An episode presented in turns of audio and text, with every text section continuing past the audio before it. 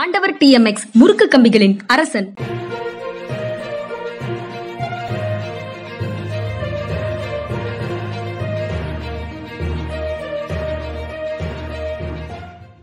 இன்றைய மனிதா மனிதா நிகழ்ச்சிக்கு பார்வையாளர்கள் அனைவரையும் ஜென்ரா மீடியாவினுடைய சப்ஸ்கிரைபர் அனைவரையும் பாலச்சந்திரன் சாரினுடைய ரசிகர்கள் அனைவரையும் வரவேற்கிறோம்.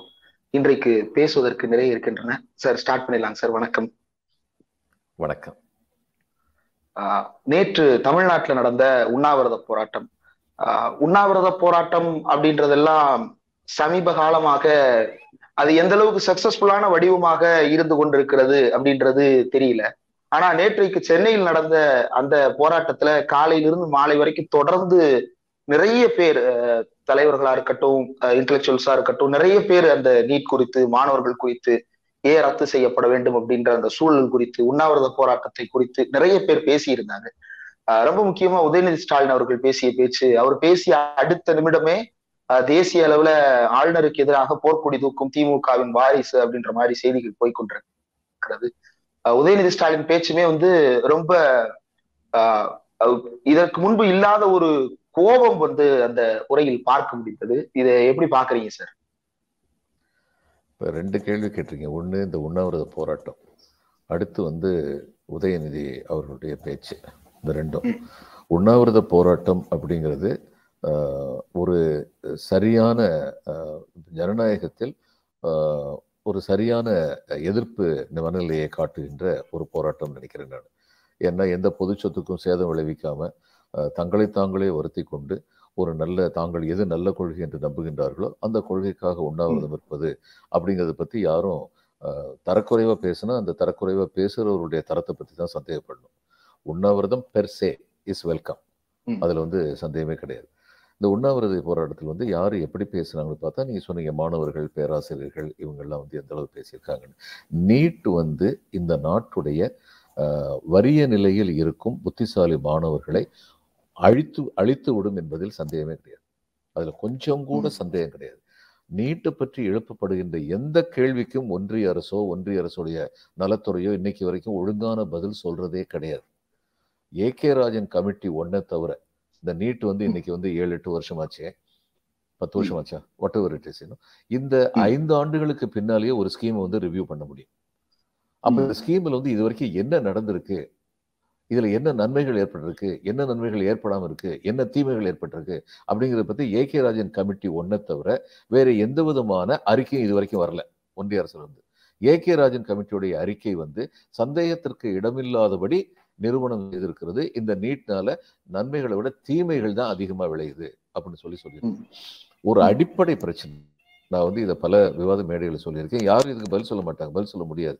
ஒரு இப்போ நீங்க வந்து ரொம்ப புத்திசாலியான நல்லா படிக்கிற ஒரு மாணவன் வச்சுக்குவோம். நான் வந்து அவ்வளோ தூரத்துக்கு நல்லா படிக்கிற மாணவன் கிடையாது. நீங்கள் வந்து நீட்டில் வந்து எயிட்டி ஃபோர் பர்சன்ட் வாங்கியிருக்கீங்க.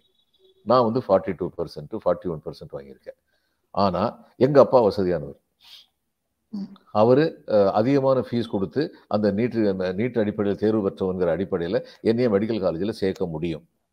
உங்கள் அப்பாவுக்கு அந்த வசதி கிடையாது.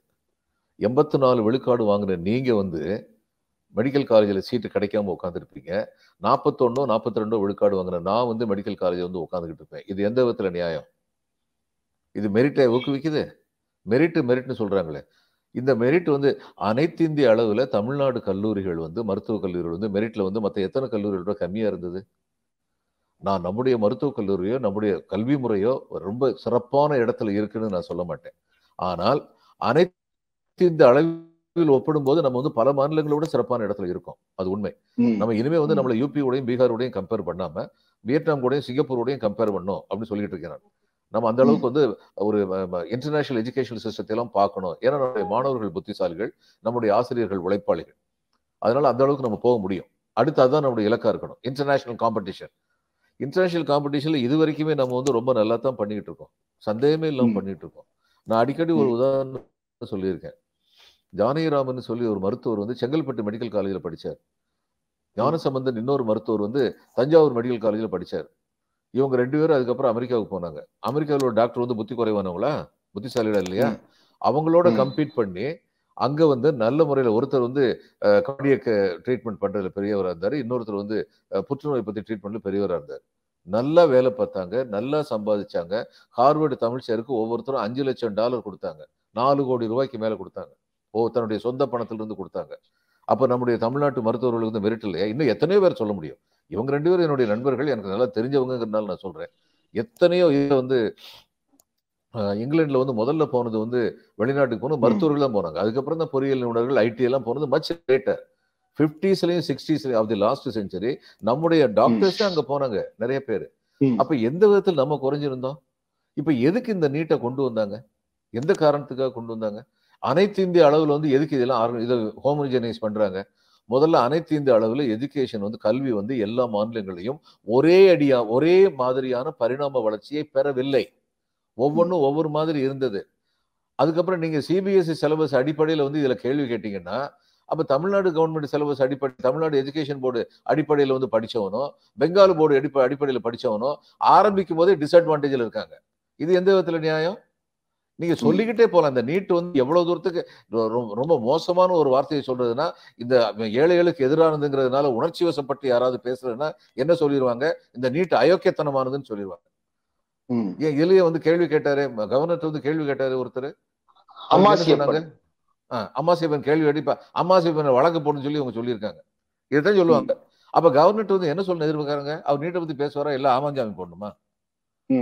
அதில் தன்னுடைய அனுபவங்களை சொன்னா தன் அனுபவங்களை சொன்னாலே கேஸ் போடுவாங்க அப்படின்னு மிரட்டல். வந்ததுன்னா இங்க என்ன நடக்குது இந்த நாட்டுல அராஜகம் தானே. நடக்குது அப்ப. இதெல்லாம் எதிர்த்து குரல் கொடுக்க வேண்டியது முக்கியம் குரல். கொடுப்பதற்கு உண்ணாவிரதத்தை அடையாளமாக எடுத்துக்கொண்டது மேன்மையானது அந்த. சமயத்துல எல்லாருமே வந்து தங்களுடைய அனுபவங்களையும் இந்த நாட்டில் நீட்டினால் என்ன இன்னல்கள் விளையும் அப்படிங்கிறத பத்தி சொன்னது வந்து கரெக்ட் இப்ப. நீட்டு வந்ததுக்கு அப்புறம் நீட்டுக்கு முன்னாடியே ஏ கே ராஜன் கமிட்டியே சொல்லியிருக்கு நாமக்கல் மாதிரியான இடங்கள்ல பயிற்சி நிலையங்களை வச்சு அங்க உள்ளவங்க அதிகமா வர்றது ஆபத்தானது அவங்க நியூட்ரலா தான் பேசியிருக்காங்க தமிழ்நாட்டிலயும் அப்படி ஒரு சிஸ்டம் இருந்தா சரி கிடையாது அப்ப பயிற்சி நிலையங்கள் தமிழ்நாடு முழுவதும் அரசே வந்து துவங்கணும் எல்லாருக்கும் வாய்ப்பு. கொடுக்கறதுக்கான வாய் வழிமுறை அதுவாக இருக்கும் அப்ப நீ- நீட் வர்றதுக்கு முன்னாடி எத்தகைய பயிற்சி நிலையங்கள் இருந்ததோ.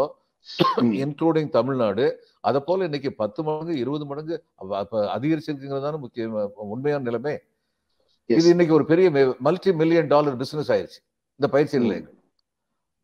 எக்ஸாக்ட்லி சார் இதுல தமிழ்நாட்டுல சில மாற்றங்களை கல்வித்துறையில நம்மளுடைய அரசுகள் செய்தன. ரொம்ப முக்கியமானது முந்தி டுவெல்த்ல இம்ப்ரூவ்மெண்ட் அப்படின்னு ஒரு எக்ஸாம் இருந்தது. ரொம்ப முன்னாடி தமிழ்நாட்டுல இப்ப நான் டுவெல்த்ல வந்து இன்னைக்கு ஆயிரத்தி இரநூறுக்கு ஆயிரம் எடுத்துட்டேன்னா பட் ஐ ஹாவ் பொட்டன்சியல் நான் இன்னும் படிப்பேன். எங்க வீட்டுல பிரச்சனை இல்லை. இன்னும் மூணு வருஷத்துல நான் வேலைக்கு போகணும்னு அவசியம் இல்லை. நான் இன்னும் ரெண்டு வருஷம் உட்காந்து படிக்கலாம் அப்படின்னு நினைச்சேன்னா இன்னொரு வருஷம் டைம் எடுத்து மறுபடியும் டுவெல்த் ப்ரிப்பேர் பண்ணி எக்ஸாம் எழுதி நான் ஆயிரத்தி நூறு எடுக்கிறதுக்காக நான் மறுபடியும் படிக்கலாம் அப்படின்ற ஒரு முறை இருந்தது. இது ரத்து செய்யப்பட்டது தமிழ்நாட்டுல. இம்ப்ரூவ்மெண்ட் எக்ஸாம்ஸ் எல்லாம் கூடாது அப்படின்னு ரத்து செய்யப்பட்டது. காரணம் வந்து வாய்ப்பு உள்ளவர்கள் மட்டும்தான் அந்த ஒரு வருஷம் டைம் எடுத்துக்கிட முடியும். இல்லாதவர்களுடைய வாய்ப்பு அதனால் பறிக்கப்படுகிறது அப்படின்னு அதை ரத்து செஞ்சாங்க. அடுத்து நைன்த் வரைக்கும் ஆல் பாஸ் அப்படின்ற இதை கொண்டு வந்தாங்க. யாருமே ஃபெயில் ஆகிற தேவையில்லை. ஒரு எக்ஸாம் ஒரு தடவை எழுதுனா போதும். அதே போல ஒரு எக்ஸாம்ல ஃபெயில் ஆனா அதை ரீ எக்ஸாம் எழுதுனா போதுமே தவிர திருப்பி படிக்கணும்னோ மறுபடியும் எல்லா பரீட்சை எழுதணும்னு அவசியம் இல்லைன்னா கொண்டு வந்த போது இந்த மெரிட் அப்படின்ற தகுதியை கேட்டவர்கள் வந்து கொதித்தார்கள். கலைஞருடைய கவிதை வரி ஒண்ணு பாத் எல்லாருமே நீங்க கேட்டிருப்பீங்க சார். அடிக்கடி நம்ம கேட்டவை கட்டை விரலோ தலையோ காணிக்கையாக இந்நாளில் எவனும் கேட்டால் பட்டை உரியும் சுடுகாட்டில் அவர் கட்டை வேகும் அப்படின்னு ஒரு கவிதை ரொம்ப காட்டமான கவிதை. ஏகலைவனை உதாரணமாக காட்டி. ஆஹ் உதயநிதி ஸ்பீச் வந்து நாட் டு எக்ஸாஜரேட் பட் அந்த ஃபீலை வந்து கொடுத்தது சார் ஆஹ் என்ன பண்ணுவீங்க? என்னை தகுதி நீக்கம் பண்ணுவீங்களா? தகுதி நீக்கம் பண்ணிக்கங்க. மாவட்ட மாவட்டத்துக்கு போராட்டம் நடத்துவேன். இனி இந்த போராட்டம் தொடரும். அம்மாசியப்பன் மேல நடவடிக்கை முடிஞ்சா எடுத்து பார். நான் நிப்பேன். நாங்க நிப்போம். திமுக நிக்கும். இந்த அரசு நிக்கும் அப்படின்ற அந்த தன்னம்பிக்கை வார்த்தைகள் நான் பொறுப்படுத்துக்கிறேன் அப்படின்ற அந்த தலைமை பண்பு. இது இது நீங்க எப்படி பாக்குறீங்க சார்? இல்லை இது ரொம்ப வரவேற்க தகுந்தது அதாவது ஏதாவது ஒன்று சொல்லிட்டு ஓடி போகாமல் ஆமா நான் சொன்னேன். ஆமா நான் எய்ம்ஸை பத்தி பேசினேன். நான் நீட்டை பத்தி பேசினேன். நான் பேச்சோட நிக்க மாட்டேன். மேற்கொண்டு தொடர்ந்து செயல்படுவேன். இன்னைக்கு உள்ள அரசியல் சூழ்நிலையில இப்ப திமுக வந்து ஒரு வாக்குறுதி கொடுத்து நீட்டை வந்து நாங்க நீக்கிடுவோம்னு சொல்லி தேர்தல் வாக்குறுதி கொடுத்தாங்க. அந்த தேர்தல் வாக்குறுதியை பற்றி இவங்க அதிமுக திரும்ப திரும்ப நையாண்டி பண்ணிட்டு இருக்காங்க. நீங்கள் வந்து கொடுத்தீங்களே என்னாச்சு என்னாச்சுன்னு சொல்லி. இப்போ நான் கேட்குறேன் இந்த நையாண்டி பண்ணுறதுக்கு பதிலாக இன்னொன்று செய்யலாம்ல. நீங்கள் வந்து தேர்தல் வாக்குறுதி கொடுத்தீங்க. நாங்கள் வந்து அந்த பாஜக கூட கூட்டணியில் இருக்கோம். தமிழ்நாடு பிளவுபட்டிருக்குன்னு இந்த விஷயத்தில் பாஜக நினைச்சாங்கன்னா நம்ம ரெண்டு பேரும் சேர்ந்து ஒட்டுமொத்தமாக சொல்லுவோம் தமிழ்நாடு பிளவுபடலை ஒன்னா நிற்கிறோன்னு சொல்லுவோம். அதைத்தான் திரு. உதயநிதி கேட்டிருக்காரு. காவேரி பிரச்சனையில வந்து நம்ம இத்தனை நாளும் நமக்கு நீதி கிடைக்காம இருந்தது காரணம் திமுகவெல்லாம் தனியா போய் பார்ப்பாங்க. இது ஒன்றிய அமைச்சரை அதிமுக எம்பிக்கள்லாம் தனியா போய் பார்ப்பாங்க. ஆனால் கர்நாடகால இந்த மதசார்பற்ற ஜனதா தளமும் காங்கிரஸும் பிஜேபியும் இவ்வளவு அவங்களுக்குள்ள சண்டை போட்டுக்கிட்டு இருக்கிறவங்க காவேரி பிரச்சனை வந்தோடனே எல்லா எம்பிக்களும் ஒட்டுமொத்தமாக நிர்மலா சீதாராமன் உட்பட ஏன்னா அவர் கர்நாடகத்திலும் தேர்ந்தெடுக்கப்பட்டவர். எல்லாரும். ஒன்னா சேர்ந்து போய் பார்ப்பாங்க. அவன் அமைச்சரா இருந்த போதும் போய் பார்ப்பாங்க. அமைச்சரா இருக்கவங்க. அந்த மாதிரி பிரச்சனைகளை போகக்கூடாதுன்னு ஒரு மரபு இருக்கு. அந்த மரபு மீறி. போய் பார்ப்பாங்க. அந்த ஒற்றுமை வந்து அவங்க கிட்ட இருக்கு. அது பாராட்ட தகுந்த ஒரு ஒற்றுமை. இங்க அது மாதிரி வந்து இவர் வந்து பாரதிதாசன் ஒரு காலத்துல எழுதினார். நல்லா பத்தி எல்லாத்தையும் சொல்லிட்டு வீரத்தமிழன் வெறி கொண்டெழுந்தார் உறக்க கேட்டார் உயிரோ நம் தமிழ் அகிலம் கிழிய ஆமாம் என்றனர். ஒற்றுமை என்றார் நற்றேன் என்றனர். அந்த ஒத்துமை இல்ல. அந்த ஒத்துமை இல்லாதனால கீழே போய்கிட்டு இருக்கோம். திரு உதயநிதி இன்னைக்கு சொல்லியிருக்காருல்ல இந்த பிரச்சனையில எங்க கூட சேர்ந்து வாங்க ரெண்டு பேரும் சேர்ந்து போராடுவோம்னு. இதுக்கு இவங்க பதில் சொல்லட்டும் அதிமுக வந்து. அதிமுக வந்து எனக்கு ரெண்டு கட்சிகளுமே வந்து திராவிட பாரம்பரியத்துல வந்த கட்சிகள் அப்படின்னு சொல்லி இருந்த பொழுது ஜெயலலிதா மறைவுக்கு அப்புறம் அதிமுகல இருந்து ஒரு அதிமுக அரசு வந்து ஒரு ஜியோ வெளியிட்டாங்க.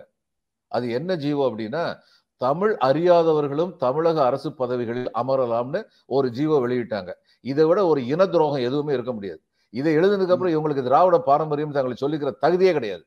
அடுத்து வந்த தமிழக அரசு திமுக அரசு வந்து தமிழ் அறியாதவர்கள்லாம் அதாவது த- இதுக்கு என்ன தவிர தமிழர் அல்லாதவர்லாம் தமிழ்நாடு கவர்மெண்ட்ல போஸ்டிங்ல இருக்கலாம் அப்படின்னு அவங்க ஆர்டர் போட்டு போயிட்டாங்க.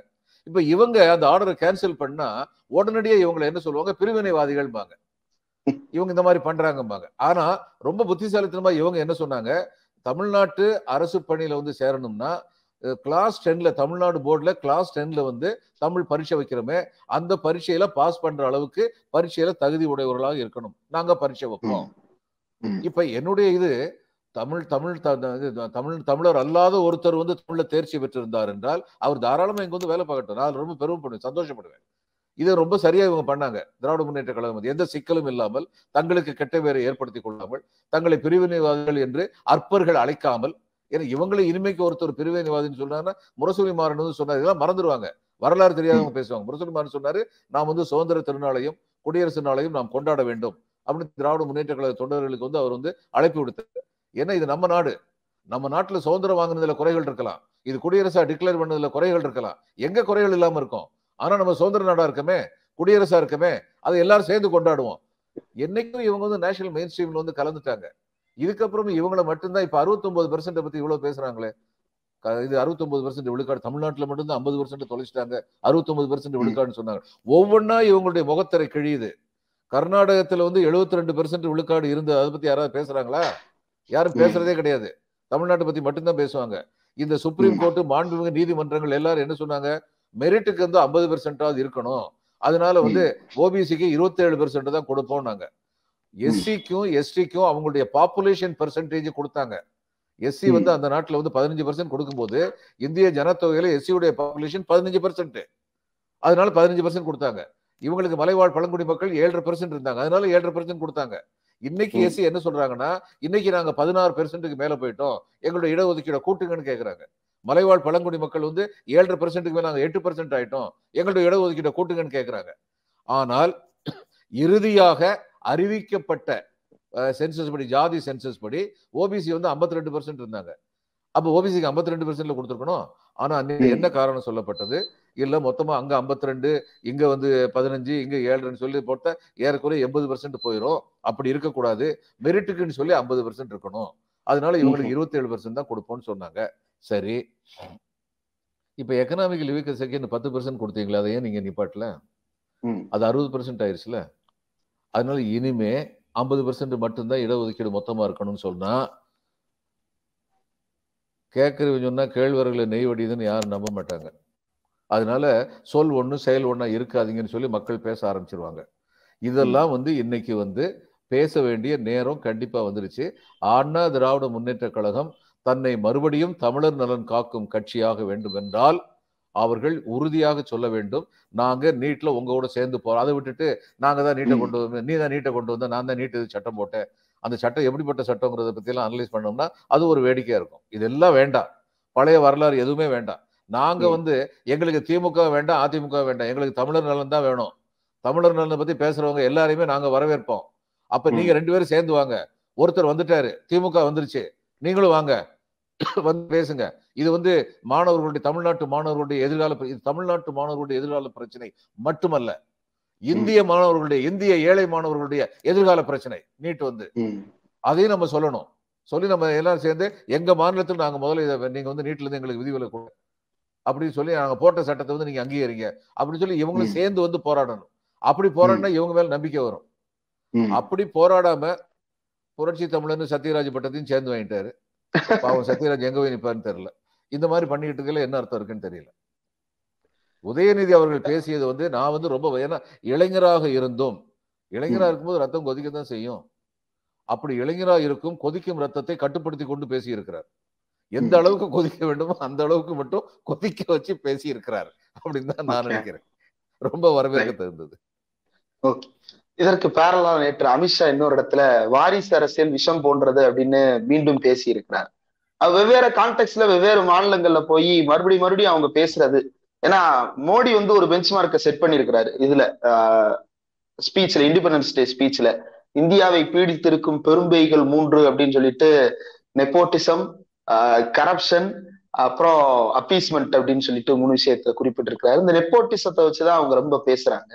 அமித்ஷா மறுபடியும் மறுபடியும் அதெல்லாம் பேசுறாங்க. இத எப்படி பாக்குறீங்க சார்? என் சொந்தக்காரர் இல்லாதனால நான் டாட்டாவுக்கு எல்லா வசதியும் பண்ணி கொடுக்குறேன்னு வைங்க. அது நெப்போட்டிசம் இல்லையா. சொந்தக்காரன் இருந்தா தான் நெப்போட்டிசமா. அதனால நெப்போட்டிசம் அப்பீஸ்மெண்ட் ம். இவரை பத்தி என்னுடைய நண்பர் ஒருத்தரை பத்தி பார்லிமெண்ட்ல ஒருத்தர் பேசிட்டாரு. பேசி கொஞ்ச நாள்ல அவர். பதவி பறி போயிருச்சு காக்கை உட்கார பணம் போட முடியாதா ஓகே. கேள்வி வரும். ஏன்னா கரப்ஷன் நாற்பது பெர்சன்ட் கமிஷன் சர்க்கார்னு சொன்ன பாரதிய ஜனதா கட்சியுடைய மாநில பாரதிய ஜனதா கட்சியுடைய ஆட்சியை ஆதரிச்சு ரோட் ஷோ நடத்தினாரு பிரதம மந்திரி. இவருக்கு கரப்ஷனை பத்தி. சொல்றதுக்கு தகுதி கிடையாது. அதாவது ஊழலை பத்தி பேசுறதுக்கு இந்தியாவில் எந்த கட்சிக்குமே தகுதி கிடையாது. அதுல முக்கியமாக தகுதி இழந்த முதல் கட்சிங்கிறது பாரதிய ஜனதா கட்சி தான். அதுல சந்தேகமே கிடையாது. அதனால அவர் நான் நினைக்கிறேன் ரொம்ப வெம்பி போயிட்டார். ஒன்பது வருஷம் கழிச்சு கொஞ்சமாவது நம்ம கட்சியை திருத்துவோம் அப்படிங்கிற அடிப்படையில பிரதமர் பேசியிருக்காரு போல. தன் கட்சியை பத்தி பேசியிருக்காரு. அது ஏதோ நாட்டை பத்தி பேசுனதா மக்கள் எல்லாம் பேசிட்டு இருக்காங்கன்னு நினைக்கிறேன் நான். இன்னொன்னு அமித்ஷா வாரிசு அரசியலை பத்தி போராடம் எல்லாம் பேசுறாரு. அஹ் உதயநிதி வந்து கேட்டிருக்காரு. ஏங்க வாரிசு அரசியல் சொல்றீங்களே உங்க பையன் கிரிக்கெட்ல வந்து என்ன பவுல் பண்ணாரா பேட் பண்ணாரா அப்படின்னு சொல்லி கேட்டிருக்கிறாரு. அல்லது ஸ்டம்ப்ல நின்னாரா அப்படின்னு சொல்லி கேட்டிருக்காரு. இதுவும் சரியான கேள்விதான். வாரிசு பெர் சே வாரிசு அரசியல்ங்கிறது வந்து தவிர்க்கப்பட வேண்டியது தவிர்க்கப்பட்டால் வரவேற்க முடியும் ஒரு ஜனநாயக ஆட்சியில. ஆனா அஹ், புஷ் வந்து அமெரிக்காவில் பண்றதும் கனடாவில் பிரைம் மினிஸ்டர் தன்னுடைய தகப்பனார் பிரைம் மினிஸ்டர் இருந்தார் இப்போ இவர் பிரைம் மினிஸ்டர் ஆயிருக்குது இது மாதிரி எத்தனையோ உதாரணங்கள் இன்னைக்கு வந்து இன்னவிட்டபிளா வந்து நடந்து அதுக்கு ஒரு முக்கியமான காரணம் என்னன்னா ஜன அது அதாவது கட்சியில வந்துங்க ஜனநாயக கோட்பாடு அல்லது கட்சியுடைய கொள்கைகளை நம்பிக்கை உள்ளவங்களா எல்லாரும் இருந்தாங்கன்னா அந்த நம்பிக்கை உள்ளவங்க யார் வேணாலும் கட்சியை காப்பார்கள். ஆனா இன்னைக்கு பல கட்சியில வந்து நம்ம கவுத்து விடுறதுக்காக தான் நம்ம கட்சியில வந்துகிட்டு இருக்காங்களோங்கிற சந்தேகம் கட்சி தலைவர்களுக்கு வர்ற சூழ்நிலை வந்திருக்கு. பல கட்சிகள்ல.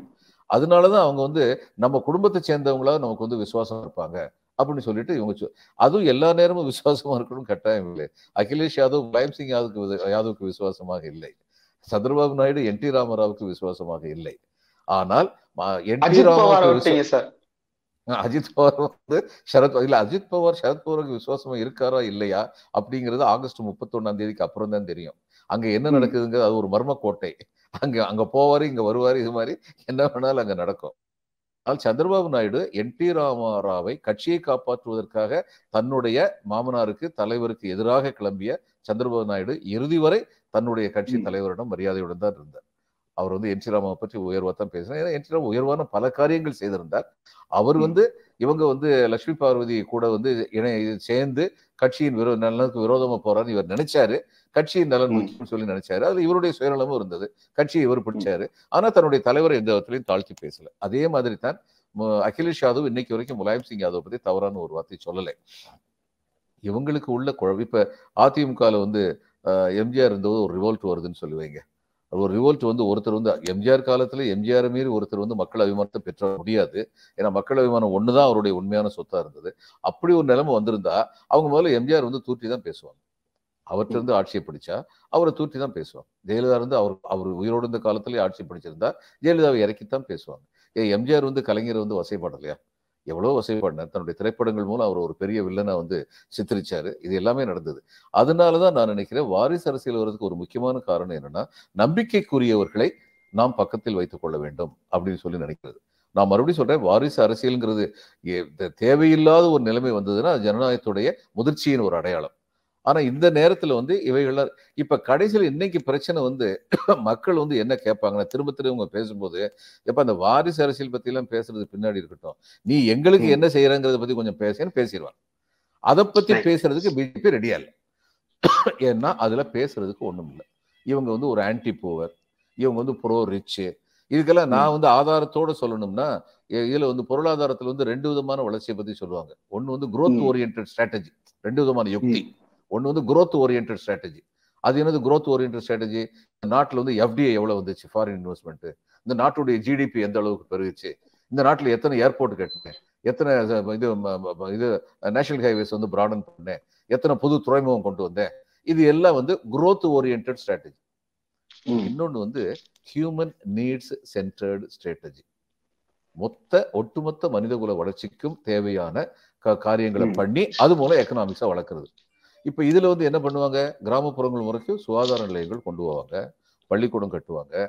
கல்வியுடைய தரத்தை உயர்த்துவாங்க. இதெல்லாம் ரெண்டாவது ஸ்ட்ராட்டஜி இந்த ரெண்டாவது ஸ்ட்ராட்டஜியில வந்து இவர் தேவர் பகல் வந்து சிவாஜி சொன்னார்ல நேதாஜி சுபாஷ் சந்திர போஸ் சொன்னபோது முதல்ல ஓடி போய் நின்னவன் நம்ம வயதான் ஆனா அவன் மெதுவா தான் வருவேன். அப்படின்னார்ல. அது மாதிரி இதுல வந்து கொஞ்சம் ஸ்லோவா இருக்கும். Economic growth. ஆனா ஸ்டேபிளா ம். நிரந்தரமா இருக்கும் அந்த வளர்ச்சி. இந்த தமிழ்நாட்டை பொறுத்த மட்டும் எழுபது எண்பது வருஷமா இந்த human need centred strategy follow பண்ணப்பட்டிருக்கு. நீதி கட்சி காலத்துல துவங்கினத ஓமந்தூர் ராமசாமி ரெட்டியாரும் காமராஜரும் அதை கைவிடல காங்கிரஸ்காரங்க. அடுத்து வந்த அண்ணாவும் கலைஞரும் அதை தீவிரப்படுத்தினாங்க. எம்ஜிஆர் அதை நம்பினாரோ இல்லையோ அது இல்லாம அரசியல் பண்ண முடியாதுன்னு அவருக்கு தெரியும். அதனால வந்து ஹியூமன் நீட் சென்டர்டு ஸ்ட்ராட்டஜி தான் இங்க நடந்திருக்கு. ஆனா. பார்லிமெண்ட்ல வச்சு ஓப்பனா வந்து டிக்ளேர் பண்ணாங்க. நிதியமைச்சகத்துல இருந்து டிக்ளேர் பண்ணாங்க. நாங்க growth ஓரியன்ட் ஸ்ட்ராட்டஜியை நம்புறோம். வளர்ச்சி. முக்கியம். வளர்ச்சி பெற்றால் எல்லாரும் இந்த ட்ரிக்கிள் டவுன் எஃபெக்ட்னு ஆங்கிலத்தில் சொல்லுவாங்க. அது இப்போ என்கிட்ட வந்து ஒரு முப்பது கோடி ரூபா சேர்ந்துருச்சு. உங்ககிட்ட வந்து அஞ்சு லட்சத்துக்கு மேல சேரலன்னா என்னைக்கே ஒரு நாள் பாலச்சந்திரன் வந்து அவ்வளவு வச்சுட்டு என்ன பண்ண போறாரு? அப்படி கொஞ்சம் கொடுத்துருவாரு. அப்படி கொஞ்சம் கொடுத்துருவாரு யாரும் கொடுக்கல. கொடுக்கல. இதான் உண்மை.